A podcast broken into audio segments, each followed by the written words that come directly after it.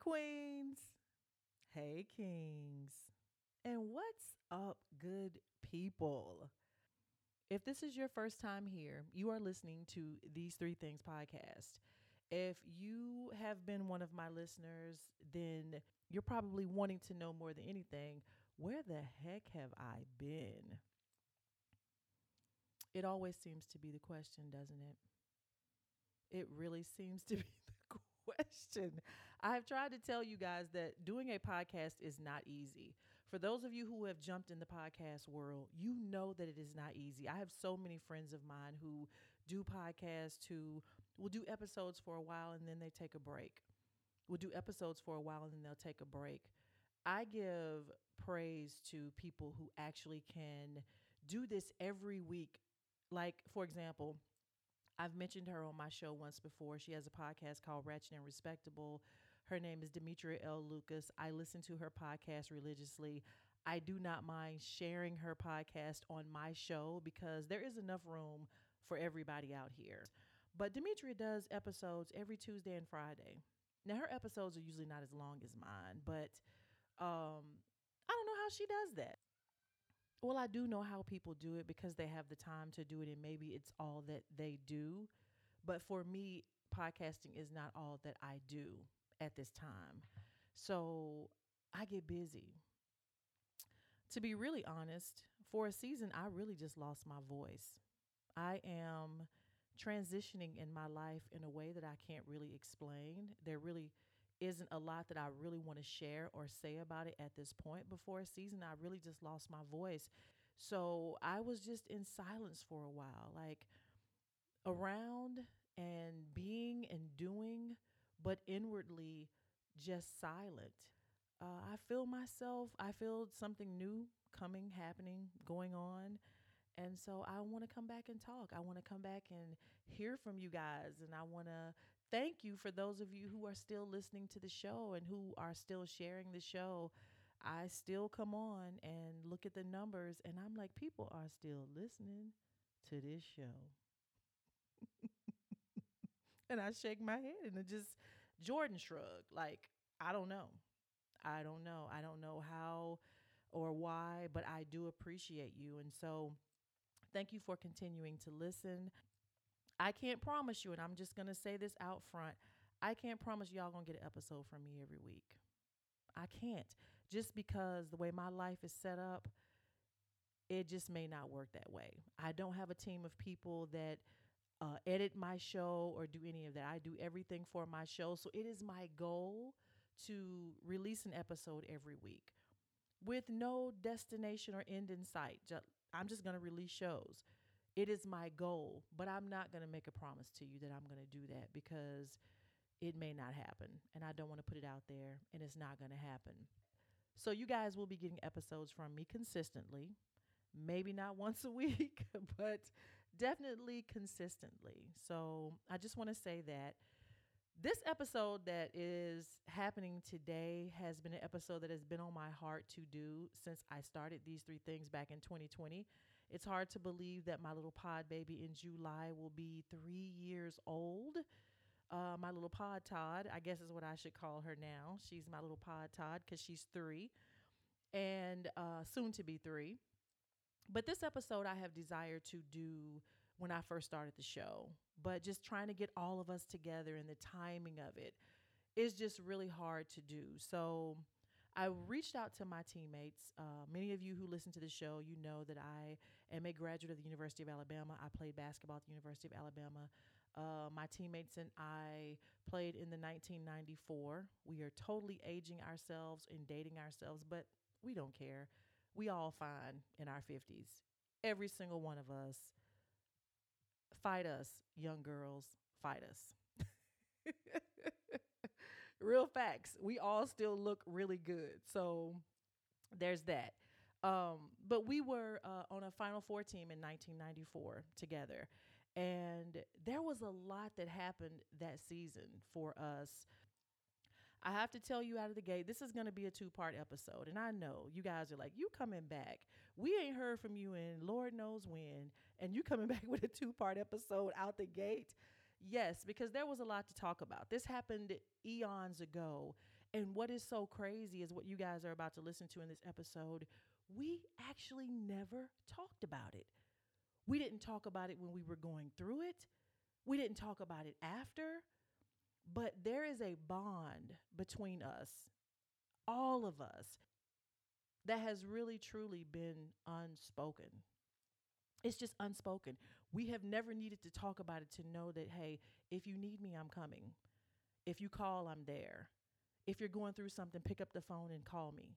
If I'm going through something, I'm picking up the phone and I'm calling you. That has been consistent with us since 1994. And we sat down for the first time and talked about that season from the beginning to the end. And if you stick around and come back for part two, you're actually going to get to hear a conversation between myself and our head coach of that season. His name is Rick Moody. Rick Moody was our head coach that season, who guided us through, again, one of the most devastating things that could happen to a team, to one of the biggest things that has ever happened in the University of Alabama's basketball programs, male or female. So he and I had a chance to really just sit down and talk about that season and to hear his perspective on that season. So stick around. This is going to be two really great episodes for you lovers of sports. For those of you who want to hear a story about a group of women overcoming, or for those of you who played other sports and you know what it's like for those girls to be your sisters or those guys to be your brothers forever. We dedicate this episode to Dottie Kelso.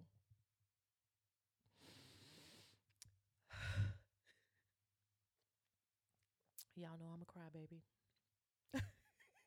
An episode ain't seen me in eons, and I come back crying.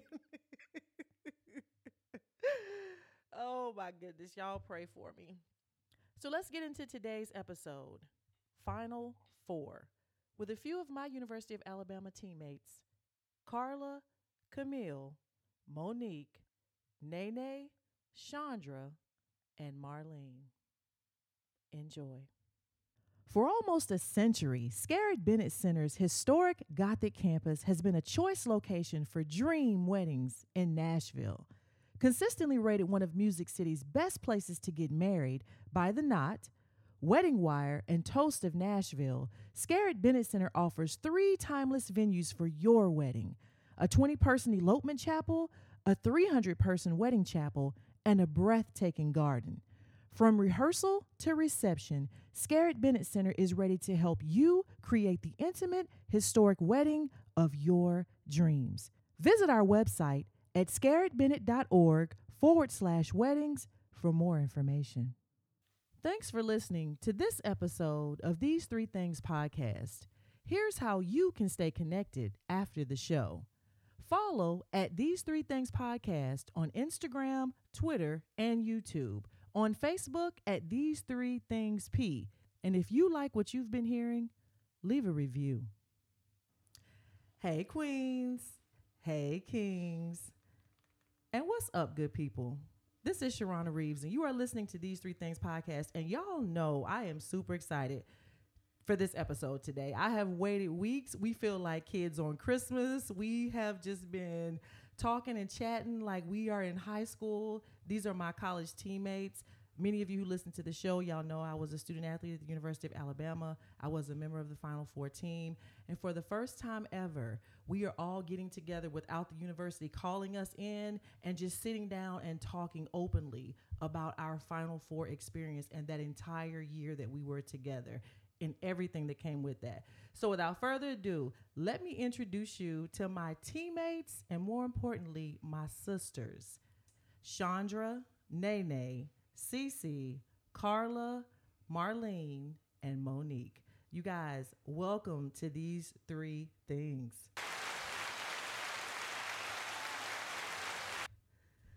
Welcome, y'all. Say something, somebody. Thank you. Thank you for having us. Glad to be here. It's awesome to have you guys. So you guys, I'm just going to tell you, my listeners, this episode is probably going to be super silly at some points because we are super silly together. But there'll probably be some intense moments in this episode as well because we did experience a major episode of grief in our experience together on the Final Four team. So as I said, part of the reason why we are together is because we really don't get to spend time together because we're all grown now and have children and have careers and all of these things. And so we want to just come together and just reconnect and check in with each other and just spend some time. But we also want to take this moment to talk about our experience. Okay, and so before I go any further in the episode, before we get in too deep and get to talking what we about to talk about, I want to take a second and just introduce all of the girls who were on the Final Four team, coaches included, and acknowledge them because we love y'all. And even though you guys aren't here, we want to give y'all a shout out because we do love you and you guys are our sisters. Sarah Smith Kelly, Betsy Harris, Madonna Thompson, Nisa Johnson, Ayhan Yenile, Kara Crosland, Yolanda Watkins, and our coaches, the Dottie Kelso, yes, Sherry Smelser, Leah Walker, and our head coach, Rick Moody. And we got to acknowledge our SID. Her name was Becky Hoff. And quiet as this kept, when we were players at Alabama, Alabama women's basketball had the best media guide in the SEC.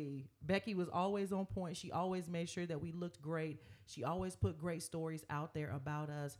So we want to take a moment just to give you guys your credit, your love, and just say that even though you're not here today with us presently, you are always with us in spirit. Yes, I agree. We miss y'all. Yes. We love y'all. We do. I really want to know, I know the reasons why I came to University of Alabama, but I want to know the reasons why Alabama was the school that you chose from the beginning. So, Chandra, why did you pick Alabama? Well, it had to be the trip. I remember eating, and my grandmother had an Auburn bag, and Coach K said, "What is that?" And we were all looking around like, "What is she talking about?" Granny had bought an Auburn duffel bag to the trip. But anyway, everything, it was family-oriented. Yolanda Watkins, she was my high school teammate. She, Alabama was the school she chose. So it was just good to have somebody here that I knew. And it was just 2 hours away from home. Yeah. And you and you and Yo-Yo won high school championships together? Yeah, we did. Mm-hmm. Okay, Nay, why'd you pick Bama? Mainly Dottie Kelso, our coach. She just made me feel like she made me feel like family. And family is something very, very special to me. And so when I got here on my recruiting trip, it was family. You know, everybody welcomed me, and I just felt at home. So that's why I chose Alabama. See? I chose Alabama because I had always went to the men's basketball game, because Mike Davis, who is from my hometown, played. And my dad and I used to come down and watch them play. And then my brother, he used to bring me down to see the women's play. And he used to say, "You think you could play with these girls?" I said, "Oh, of course." And my dad and my brother were a factor. And then when I was being recruited and Coach Kelso was recruiting me, she was like a mom away from home. And so that made me feel really, really good about, going to Bama. And that's why I chose Bama. Yeah. Did you know anybody on the team before you came? On the women's team? No. You didn't know anybody? No. Carla? Yes. So my story is similar to Nene's. I knew that I had to get out of Dothan, Alabama. I knew that I didn't want to reside there. And then Coach Kelso, same, came and recruited me. And she was just so kind and so open and so friendly and very truthful. And it really did just feel like that was the place where I belong. So that's why I chose Alabama. Marlene? Same for me as well. Coach Kelso recruited me, and I felt like she made room for me. And once I looked at the academic program and everything else that was going on, I just said, this is the place. I told my mom, this is the place for me. And she said the same thing, just feeling the family with everybody on the team that I met and meeting other people around and just the program and what they were trying to do and where they were going. I just said, there's room for me there. So I wanted to be a part of it. Yeah. And Monique? I'm going to echo what everyone else was saying. Dottie Kelso, I think it was the transparency from her, the ability to welcome with open arms. Like, it wasn't even a question as far as it felt so real, like a home away from home. And just to close that off, I feel exactly the same. It was Dottie Kelso single-handedly for me. Mm-hmm. Like, I knew that Alabama was going to show me a good time on the recruiting trip. It's the University of Alabama. You know, it's big time football. It's all of that. You know, it's an SEC school. I knew that I was going to have a good time. And I was a transfer coming in, having had already gone to a Division I school at Fresno State, gone to junior college for a year, and then was going back to Division I. So the experience and all of that wasn't really what I was looking for. I was looking for someone who would look out for me and take care of me and make sure that I was okay. Coach K kept it 100. Mm-hmm. She said it like she felt it, and she wasn't going to lie to you. If she thought you was mucking up, she was going to tell you, you right. mucking up. I've always wanted to know that because we've never talked about that. We've right. never talked about it, but it's clear, you know, that she was a major factor for all of us coming here. Absolutely. So let's go ahead and talk about the hard part first. We had all arrived back at school for the fall, and we're going through just regular preseason conditioning like normal. And I remember going into the office the day that Coach Kelso got sick, the day before Coach Kelso got sick. I remember going up to the office to see her, and I was walking up to her office, and I walked up to her, and I grabbed her, and I hugged her, and she was sitting at her desk. And she says to me, she said, oh, she said, be careful. She said, she said, my back is hurting. And I said, your back is hurting. She was like, yeah. She said, I don't know what's going on. She said, but my back is hurting. She said, be gentle with me. And I said, oh, Coach K. I said, you're just getting old. And I'm just over there just talking, you know, crazy like I talked to Coach K, never thinking anything about it. And I just remember, I think it was you, Camille, because you were always the designated team mom that would call and let everybody know yes. what was going on. Like, what happened? All I know was I think Coach Smelser took her to the hospital because she wasn't feeling well because she was having bad headaches. Mm-hmm. Yeah. And then from there, we were either conditioning or practicing. Mm-hmm. Yep. And all of a sudden, practice stopped. Either we were conditioning or practice stopped. Mm-hmm. Yeah. We were in the gym. And they said that... go to the locker room, mm-hmm. and we'll be in there in a few minutes. And we didn't understand what was going on. That's all I remember. And then Coach Moody come in and said that Coach Moody mm-hmm. came in and said that we're gonna, you know, cancel practice today because Coach K is in the hospital. And we're gonna go. Yeah, we're gonna go up there. Yep. And visit her. And that's all I remember. They didn't tell us specifics. And I think at one point, I don't think they were going to let us in at one point. Yeah. And I think they talked them in. No, they got to see her. Like, absolutely. They got to. Because they didn't tell us specifics of what was going on with her. They just said, you know, we y'all get your sweats on or we got to go to the hospital. And so we're all like, okay. We met at CeCe's house. That later on that evening or whatever, I think when they officially told us what was happening after she went to the hospital. And then they had everybody meet over I remember that, meeting at CeCe's house. And then Coach Smelser came in, and then they told us then, not that we were going to the hospital, that she had already passed, but they were going to allow us to go in to see her.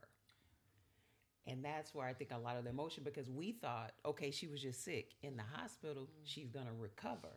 Not that we were going to the hospital. Because they had kept her on life support. Yeah, she was on life support for us to go see her. And when we got to the lobby, her mom came right there and was saying that she can hear us. She can hear y'all, but it wasn't Dottie that's in there. But for us to talk to her, she could hear. I just remember Yo-Yo and I didn't have a car, so I know I rode to the hospital with her. And just seeing Coach K laying there, look, just like she was asleep. Mm-hmm. Respirations, her chest was going up and down just like she was asleep. And I just, at that time, it didn't dawn on me. I'm like, okay, she all right. She's breathing. Mm-hmm. But then you could hear the sounds of the machine. Mm-hmm. And now, when I became a nurse, it dawned on me what was going on. Because at the time, I didn't know. I mean, she skin just pretty, laying up there, hair in place. I'm like... It just wasn't real. Yeah. So. And when you say now that you're a nurse, Chandra, what do you mean? Like, what is it that you understand now that you didn't then? How they were keeping her alive, just artificial. Yeah, she was already gone. Yeah, she was gone. She was just a shell. It was just a machine keeping her alive. So that was kind of, but I remember Yo-Yo and I, we went up there. I remember walking in and I immediately became angry. Mm. Because that was the reason, the real reason I was at University of Alabama. So I was very, very, very upset. When I looked at her, I knew that something wasn't right. I don't think I understood about death, but I knew something wasn't right. And I was just mad from that point. I wanted to leave. I was just mad. Mm-hmm. Camille, what do you remember? You need a moment? Carla, listen, first of all, my listeners know I'm a crybaby, but we already knew that this was going to be a moment for us because this lady was dearly loved by us, you guys. And just, while we take a moment to pull ourselves together here to talk about her, we have struggled. How long has Coach K been passed? 28 years. 28 years. Coach K's been gone 28 years. We still, as grown women with children, can't talk about her, So that just gives you some insight as to who she was to us. And I think at the time, I don't think we was mature enough. Right. You're talking 22-year-olds, 21. Some of us never really experienced death. Right. Right. Someone close to us. Mm-hmm. That close. Yes. Yeah. And 28 years is a long time to bury something that was so close to you. And for us to have this opportunity to be able to finally, express that, it is emotional. Yeah. So I really just remember them, like you said, stopping practice and going to the locker room. I remember all of that. And the next thing I remember is going to the hospital and going to say our goodbyes.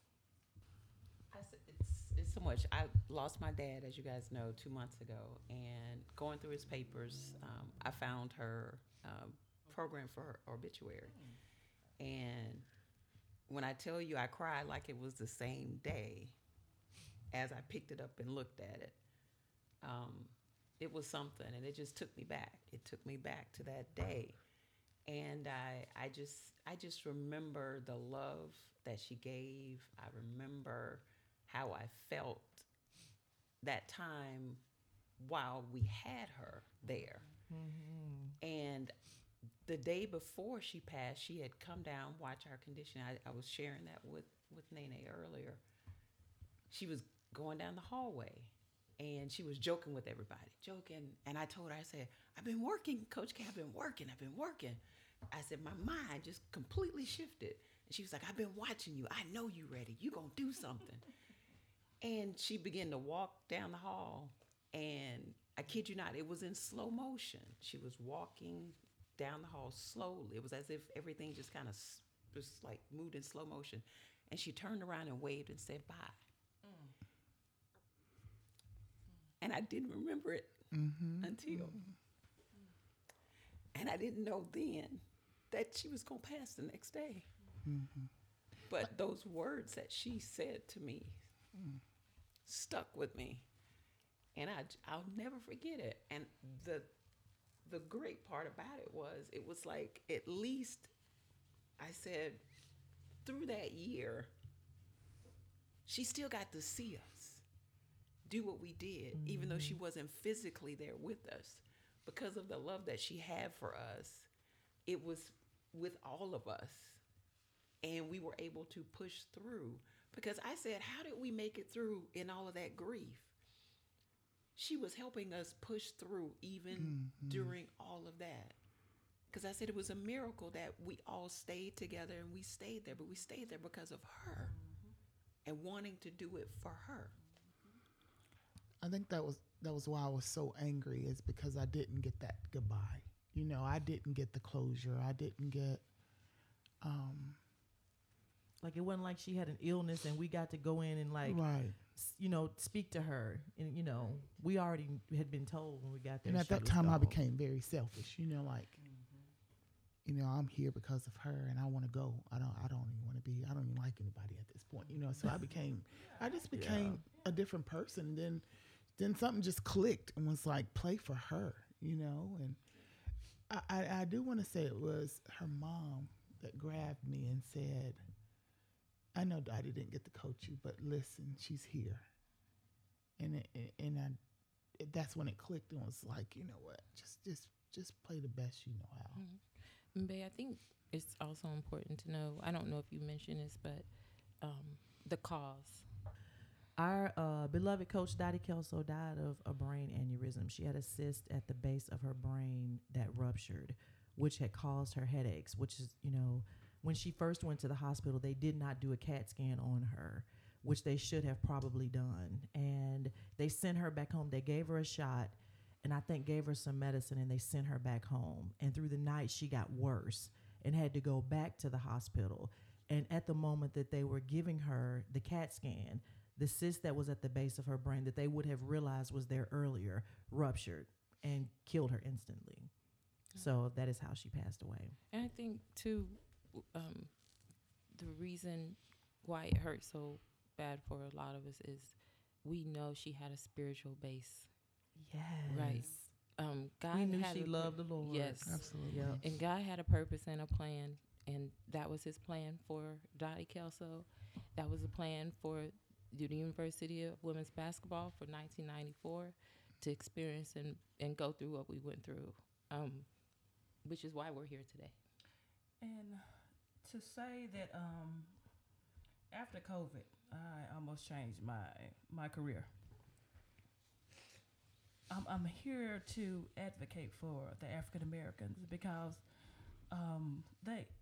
healthcare takes our pain, our what we complained of. They think that we're tough and we can handle it. They don't know. Like right there.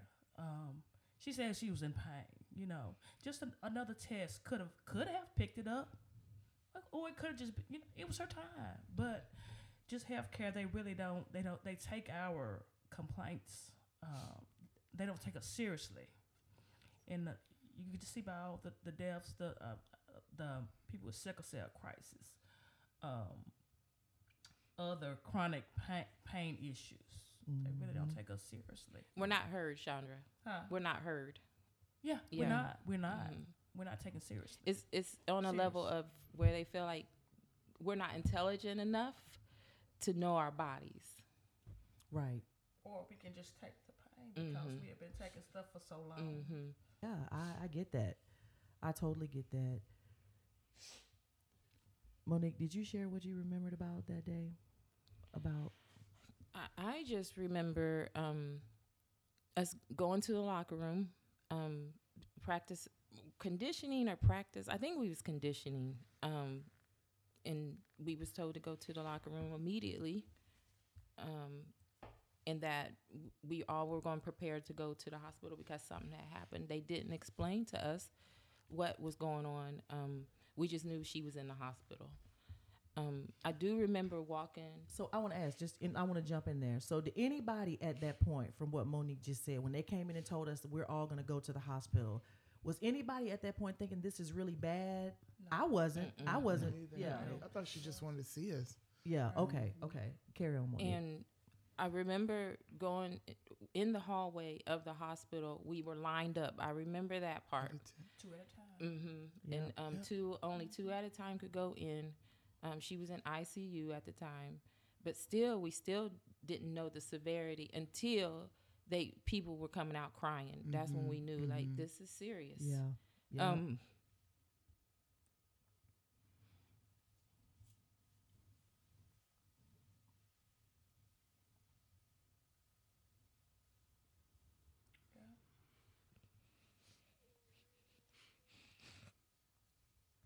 We didn't realize it until we went in to see her and saw that, you know, that this is real.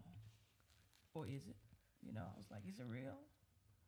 But it was so amazing that her mom and sisters had the strength mm-hmm. for us, because we were young girls trying to really stomach what we were seeing.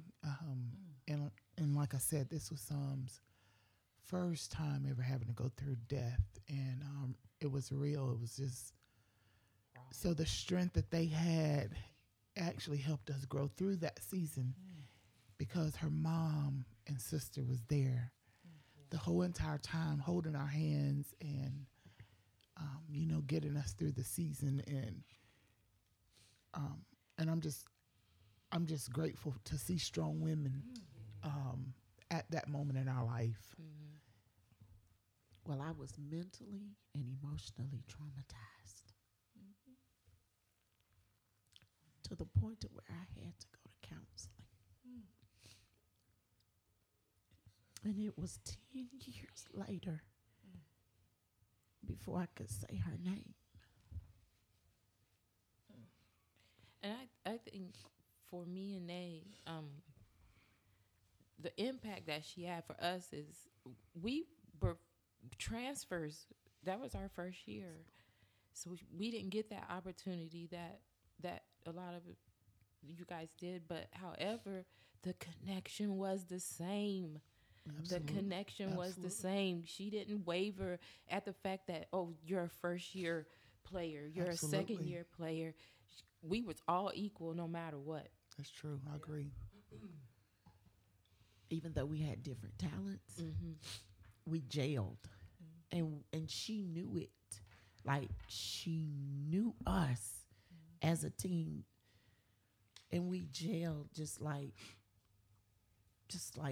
smooth. And we didn't miss a beat.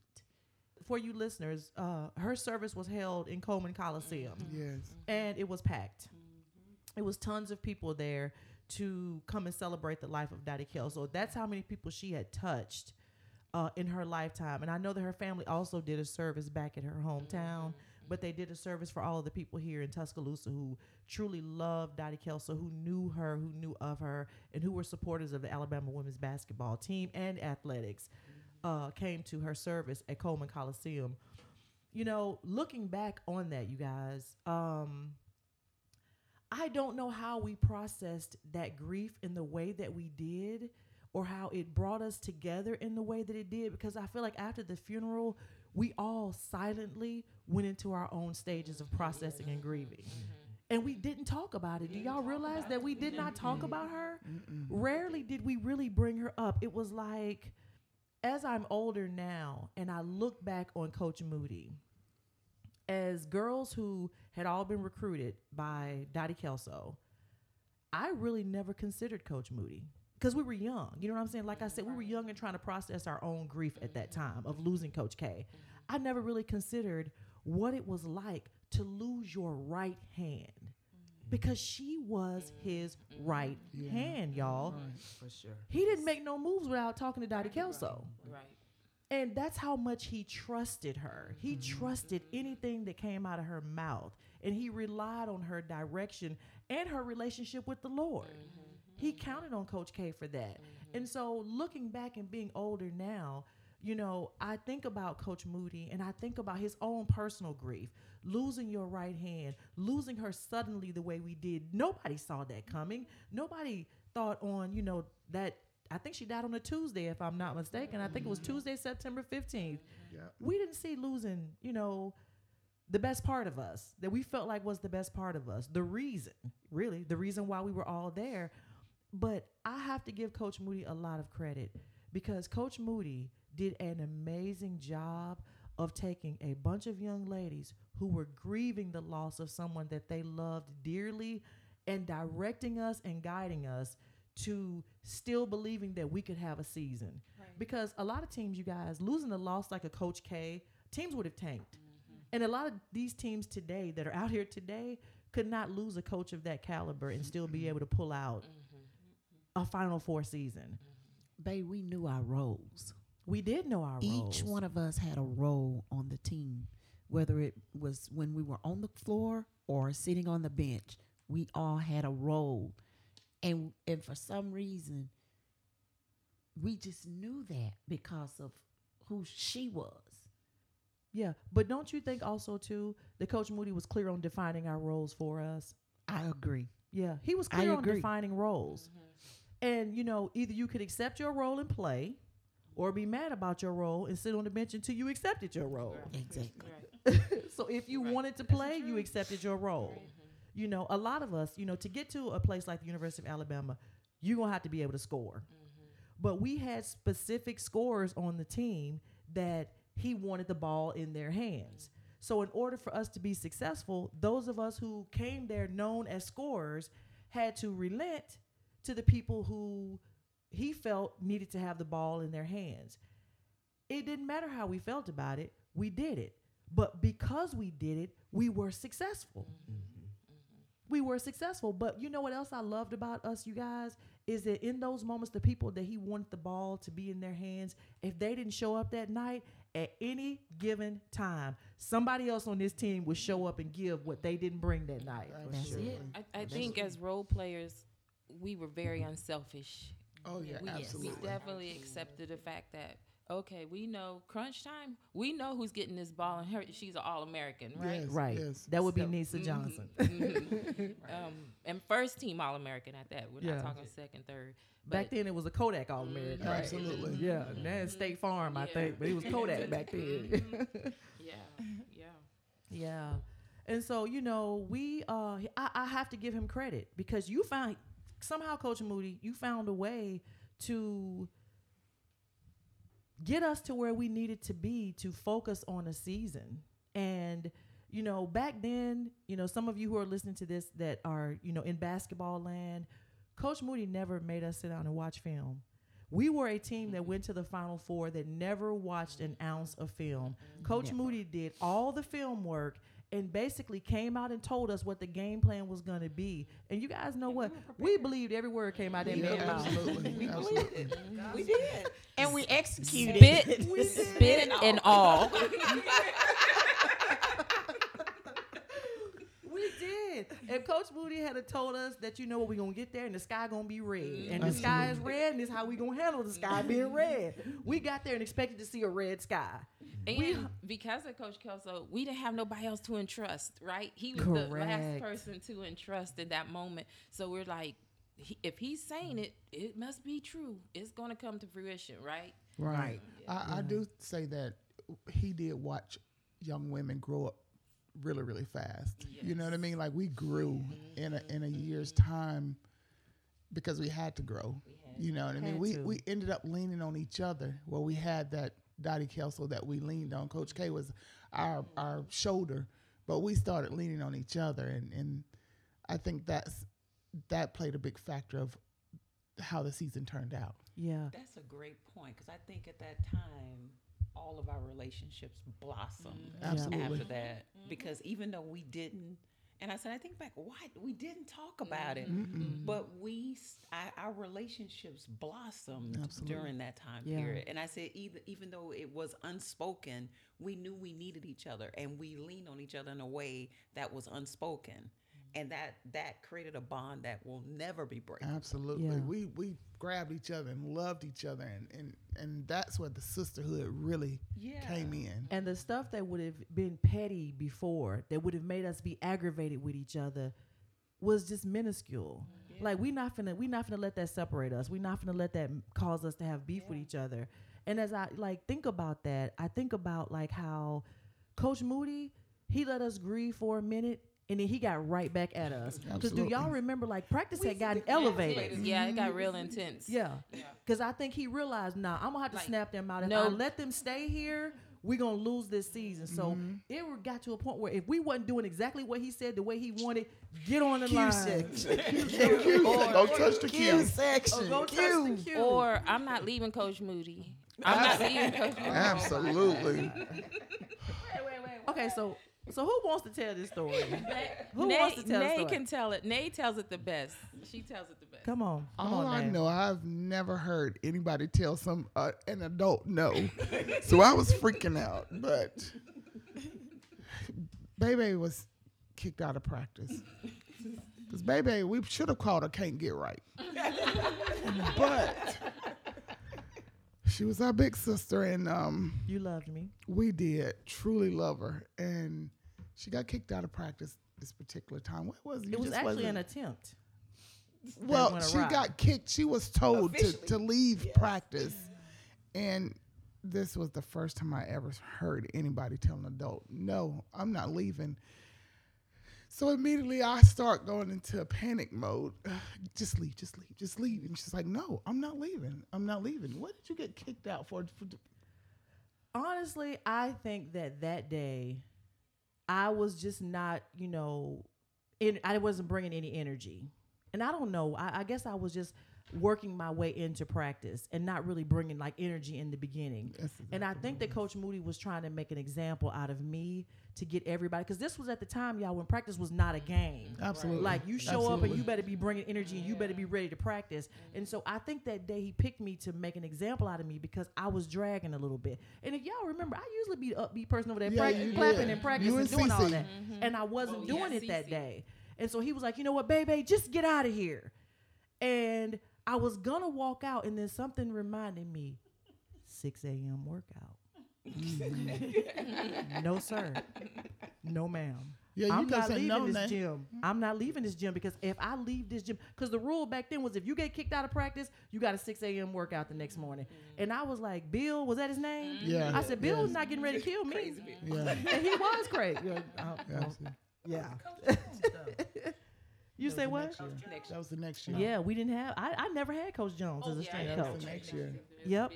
So I was like, I'm not leaving practice. So Coach Moody's like, Bae, you know how he talks to his contracts. Bae, I want you out of here. Get on out of here. I said, I ain't leaving, Coach Moody. I ain't leaving. I said, I want to be here. I want to be here with my team. And some people was like, and practice came to a halt. Yeah. He was like, well, we're not moving forward till Bae get out of here. Do you remember just that? Just go. And I think Nay was kind of nudging her. She's like, I'm not leaving. She was jerking away. Get away from me. And do y'all remember Coach Moody walked over to me and he was like, just go on and go. I said, I ain't going, Coach Moody. I wouldn't even look at him. But what about cheering us on? Come on, girls. Nobody was doing anything. Because I was scared to make eye contact because in that moment, I was outside of myself. I just knew that I couldn't get up and do a 6 a.m. workout. So I'm trying to find any way that you're going to have just some mercy on me in this moment, Coach Moody, and don't kick me out of this practice. So when he came over, he was like, baby, I want you to go now. Get on out of here.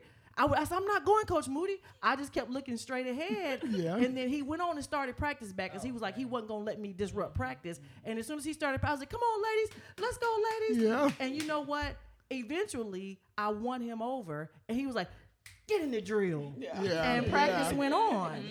But I just, at that moment, I was like, I'm not going to let him make an example out of me. Like, I was ready to practice. I wasn't in no funk.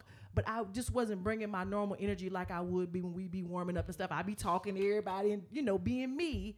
And I was like, I'm not getting up for a 6 a.m. But years later, Coach Moody told me how much he respected that moment for me. He was like, that took a lot of guts from you. He said, that took a lot of guts for you to do that. He said, but it meant so much to me that you wanted to be in practice. I felt like what we had was really so special. Mm-hmm. And all of our practices, even though they were hard, we loved every moment of practice. Yeah, absolutely. I can say after that moment, that practice was the most intense practice. I mean, it was like we were about to fight each other, trying to. Well, we're not getting kicked out. He's not going to say it, but we went really, really, really hard that particular practice. I have to tell y'all this. You guys taught me how to be a winner. You guys grew me up. Like, Marlene, I have to tell you something about you, Marlene. Like, I always, from a distance, has so much love for you. Because, Marlene, you were just above us. It's so many. Like, you were so mature. Absolutely. You know, like, you were just a grown woman. Like, you was just dealing with us. Absolutely. And deal with these kids today. But I always just was like, you know, I wish, like, you were always about your academics. Mm-hmm. You were always about the right thing. Discipline. And that's exactly what I needed in my life, was to be around women like y'all. Absolutely. You know, and... You loved us. Like, you were just, you know, you loved us. You loved on us, Marlene. And, you know, Camille, you was always the mama. Yeah. But you would be silly with us. But you know something else, Camille? You going to tell any of us at any given time the raw, uncut, clean truth. If it's going to hurt our feelings, you don't care. Absolutely. You did not care, Camille. That's you was going to just tell it, you know. And so, because y'all were so on point in so many ways, you made me have to come up to the level. Mm-hmm. And it made me a better person. It made me a better woman. That's why there were moments where I would mourn Coach K being gone, because I was like, I wish you could see me now. Yeah. Like, I really got my shit together, Coach K. Like, I did okay, you know, but she sees us and she has witnessed everything that we have become at this very moment and this very time in our lives. Absolutely. But yeah, like, that was just the love. Like, and I feel like we needed to start out talking about Coach K, because it's really how the season started for us. That's really how everything changed, how we really became a team, how we really began to look out for each other, how we began to take practice in everything that we did seriously, like how we were taking care of our bodies, what we were eating when we went to bed, not missing curfew. Like, everything about us was just on point. Absolutely. From losing her from then on. Mm-hmm. You are listening to These Three Things podcast, Final Four, with Carla, Camille, Monique, Nene, Chandra, and Marlene. We'll be right back. If you like what you've been hearing today, I encourage you to go to wherever you're listening to this podcast and leave a review and tell me what you loved about this episode. I am Sharona Reeves, and we are back. These Three Things, my teammates and sisters from the University of Alabama 1994 Women's Final Four team, Chandra, Nene, Cece, Carla, Marlene, and Monique. Y'all, let's talk about the fun that we had at Alabama. Let's talk about Club CC. Let's just put it out there. The legendary Club CC. Back in the day, Club CC was like the place that we all used to go hang out. Like, it was the place that on the weekends, we would get back from a game or something, we'd fly back in, we would all go out there. We always felt safe out at the CC. Like, I don't ever remember, like, any gun violence. Y'all ever remember any gun violence out at the CC? I don't. No. Not that I can think of. Not that I can think of. Melissa. And babe, we're gonna keep it 100. Marlene's over here shaking her head. Yes, like she used to go. Right? Oh, I know. Hey, one time counts. The one time counts. It does. Somebody gotta get y'all back on curfew. All right. You're right. She was in the car taking notes. Exactly. Marlene was actually studying for her lab exam. In the club. In the club. Marlene is studying. Marlene did go one time. Marlene was a 4.0 student, you guys. She was majoring in what form of engineering? Was it computer engineering? Computer engineering. And Marlene was just about her academics. You know, we just said in the last segment that Marlene was just elevated above us all. She was way more serious about a lot of things in life than we were. And, you know, Marlene grew us all up. When we dealt with Marlene, we knew we had to come correct when we went to Marlene, because Marlene was not playing with us, you know. So Marlene I don't know who convinced you to go to the club that one time, Marlene, but. CC. But you know what? The CC really for us back then, it was good, clean fun. It was just young people dancing and enjoying life. Mm-hmm. It wasn't a whole bunch of drama out there. It wasn't a place that our parents really wouldn't have wanted us to be. It had alcohol, but I don't ever remember, like, if we weren't old enough to be drinking, you weren't going to be found drinking in the CC. Absolutely. They were serious about, you know, making sure that, you know, we, you know, if we were of legal age, we could do everything that we were supposed to do. And if we were not, I feel like, y'all, we got preferential treatment out at the CC. We did. What was the guy's name? Shim. Yes. Yeah. Camille remembered. That name. Wow. I feel like if it was a line and all of us was walking up together, we got to go on in. Absolutely. Am I remembering wrong? You're right. Correct. Yeah. And I felt like we had that, as women's basketball players, and because our team was good, I felt like there was a level of respect that we had when we was in there, too, that people just kind of was like, that's the girls' basketball team. Yeah. And we were giants. Yeah, that's what I was going to say. We were giants. Not everybody, but you guys coming in like trees. Right. Yeah. Right. And nobody messed with us. No. Nobody tried to confront us, except for this one time, John, I'm going to tell this story, because I know you're going to listen to this episode. But one time we were at the CC one night, and Ayhan is our teammate. Her name is Ayhan Yenile. Ayhan was from Turkey, and Ayhan had come to America, and she was just getting her feel of the American experience. And she would hang out with us because she just, she loved our culture, and I think she felt comfortable around us. And so we would take Ayhan with us wherever she wanted to go. So one night we at the CC, me and Ayhan, and it was Carla. I think you was there that night. Camille was there that night. Monique was there that night. And Ayhan, not knowing that this is not appropriate in the United States, there was a group of people. You know how, like, you're at the club and some people will have, like, a little party or a little birthday thing going on for somebody, and they got a little table set up with, like, drinks and snacks and cupcakes and stuff on it? Well, that was there that night. And so we're in the club, we all dancing and just, doing what we do. And, you could always count on a good dance with Andre Perry, because Andre Perry could dance his behind off. So I was always looking for Dre as a dance partner. Mm-hmm. And we all out there just having a good time, whatnot. And the next thing I know, I look out the corner of my eye, and this a girl face to face with Ayhan, with her finger pointing in Ayhan's face upside her head. And I was like, hold up. So I'm like going over like, what's the problem? Some little short girl. I'm looking down there like, oh, what's the problem? And she was like, your friend just put her mouth on our drink. I'm like, what? Your friend, and keep in mind, the music is loud. We're in a club, and all I can hear is this high pitch, your friend put her mouth on our drink. I was like, what are you talking about? And so Ayhan turns to me, and you guys, Ayhan's voice, her English voice, sound like the Terminator. Yes. Because it's really broken English, and she's trying to just relate the words to us as best she can. So Ayhan looks, and her voice was also very deep. So I'm going to try to do my best, Ayhan. So Ayhan turns and looks at me, and she says, I can't even get it out. She says, I drunk out of the bottle. I said, Ayhan, you drunk out of a 2-liter? Yes. Ayhan, why would you drink? That we don't do that. I was thirsty. I thought it was for everybody in the club. Ayhan, but if it was for everybody in the club, why would you even want that? Because everybody done put their mouth on it. I said, that's their stuff, Ayhan. They're having a little private party. You can't do that. Oh, I didn't know. But thanks for coming over. And then listen, I'm thinking Ayhan about to get mollywopped and just beat up, because she's the only white person in the club. Was the only white person in there. And I'm thinking these girls is about to mop this floor with Ayhan. I'm looking for teammates that we might have to fight y'all. We might get Ayhan up out of here. Yeah.